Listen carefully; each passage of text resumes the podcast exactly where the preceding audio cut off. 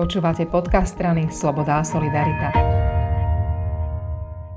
So štátnym tajomníkom ministerstva školstva s agendou Veda a výskum Ľudovítom Paulisom sa budeme rozprávať o novele vysokoškolského zákona. A ja začnem možno takou úplne laickou a odvecí otázkou. Súvisí to nejako s tým, čo sa na tých vysokých školách dialo v poslednom, možno pol roku, pár mesiacoch so všetkým tým dianím na es té ú a s tými zemetrasmi, ktoré sa týkali vedenia?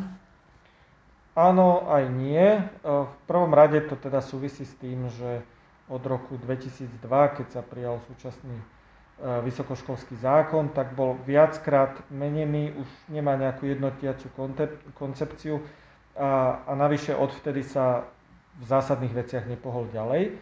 A tie udalosti posledného roka, napríklad v súvislosti s es té ú, sú len nejakou takou čerešničkou na torte v tom negatívnom zmysle, alebo tým zrkadlom, lepšie povedané, ktoré ukazujú, kam dospelo to akademické prostredie. Keď ten zákon vznikne a bude prijatý, vyrieši aj to, na čo reagoval minister takým zvláštnym spôsobom, že on sa môže len pozerať, kúpiť si pukance a nemôže dokopy nič spraviť, že tie akademická obeť a tie vysoké školy a tie univerzity sú tak autonómne, že skrátka nedá sa to nejako riadiť?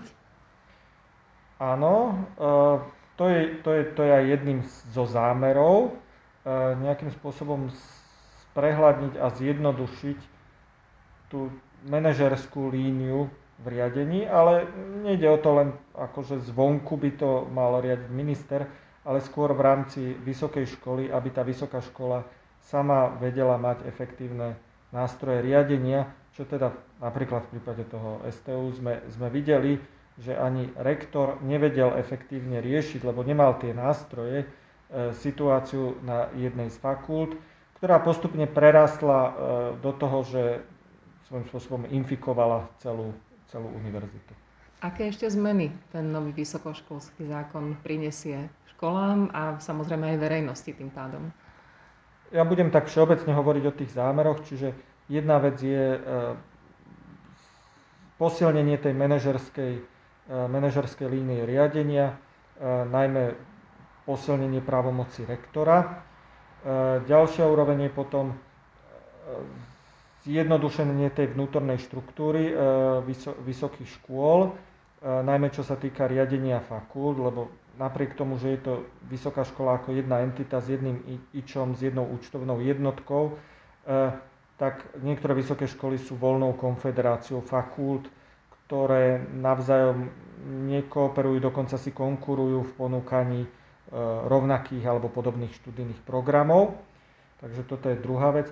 Ďalšia vec je potom posilnenie tej funkčnosti inštitútu, ktorý je zavedený, a to, je, to sú funkčné miesta docentov a profesorov, ktoré budú menej závislé od titulu a budú viacej závislé od aktuálneho výkonu a aktuálnych kvalít toho jednotlivca V tom, v tom poslednom období. Čiže či naďalej spĺňa aj kritéria medzi tým, keď sa tie kritéria nejakým spôsobom mohli sprísniť, a či ich spĺňa aj povedzme za nejaké pod, posledné obdobie alebo len niekedy v dávnej budúcnosti. To sú, to sú veľké rozdiely a toto je napríklad jedna zo zmien, ktorá by mohla mať veľký vplyv na kvalitu vysokých škôl. Kvalita je presne to, čo čítam za týmito zmenami, že vám pravdepodobne najviac ide o toto a viackrát zaznelo, že práve to, že máme tých vysokých škôl príliš veľa, sa odráža na zníženej kvalite. Čiže je dosť možné, že potom, čo sa takto zatlačí na kvalitu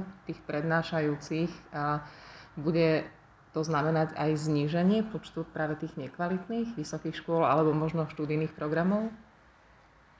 Áno, tým, že sa to podobne ako už zákon o kvalite vysokoškolského vzdelávania, zabezpečenie kvality vysokoškolského vzdelávania stavia na týchto funkčných miestach, tak posilnenie ich úlohy vo vysokoškolskom zákone ešte viac zvýši tieto nároky a môže sa stať, že niektoré študijné programy nebude možné zabezpečiť v tejto kvalite a v tom prípade ich tá vysoká škola nebude zabezpečovať a keď vysoká škola nevie zabezpečiť žiadny z programov, tak o tú akreditáciu prichádza.